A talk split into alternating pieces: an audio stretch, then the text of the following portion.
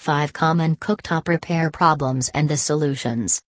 You had a long day and you want to treat yourself to a good meal only to discover that your cooktop will not just turn on.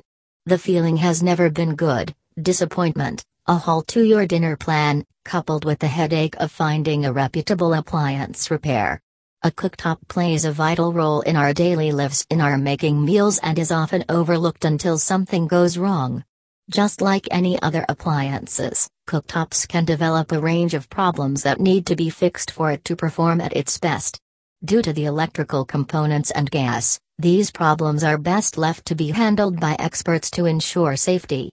However, in a case where a professional is not at your beck and call or the cooktop problems are common, minimal issues that can be handled on your own, here is a guide to get it fixed.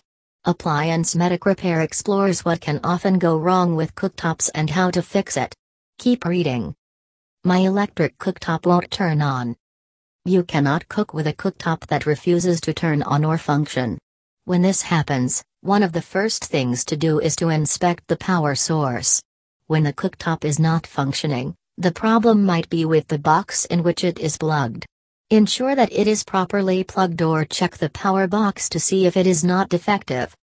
Gas cooktops bring out weak flames.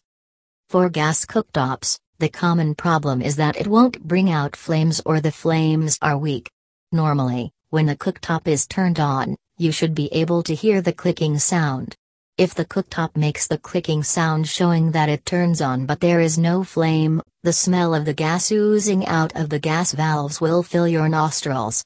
This shows there is a problem with the ignition switch. If however, there is no smell of the gas while the cooktop is turned on, there could be an obstruction in the gas flow.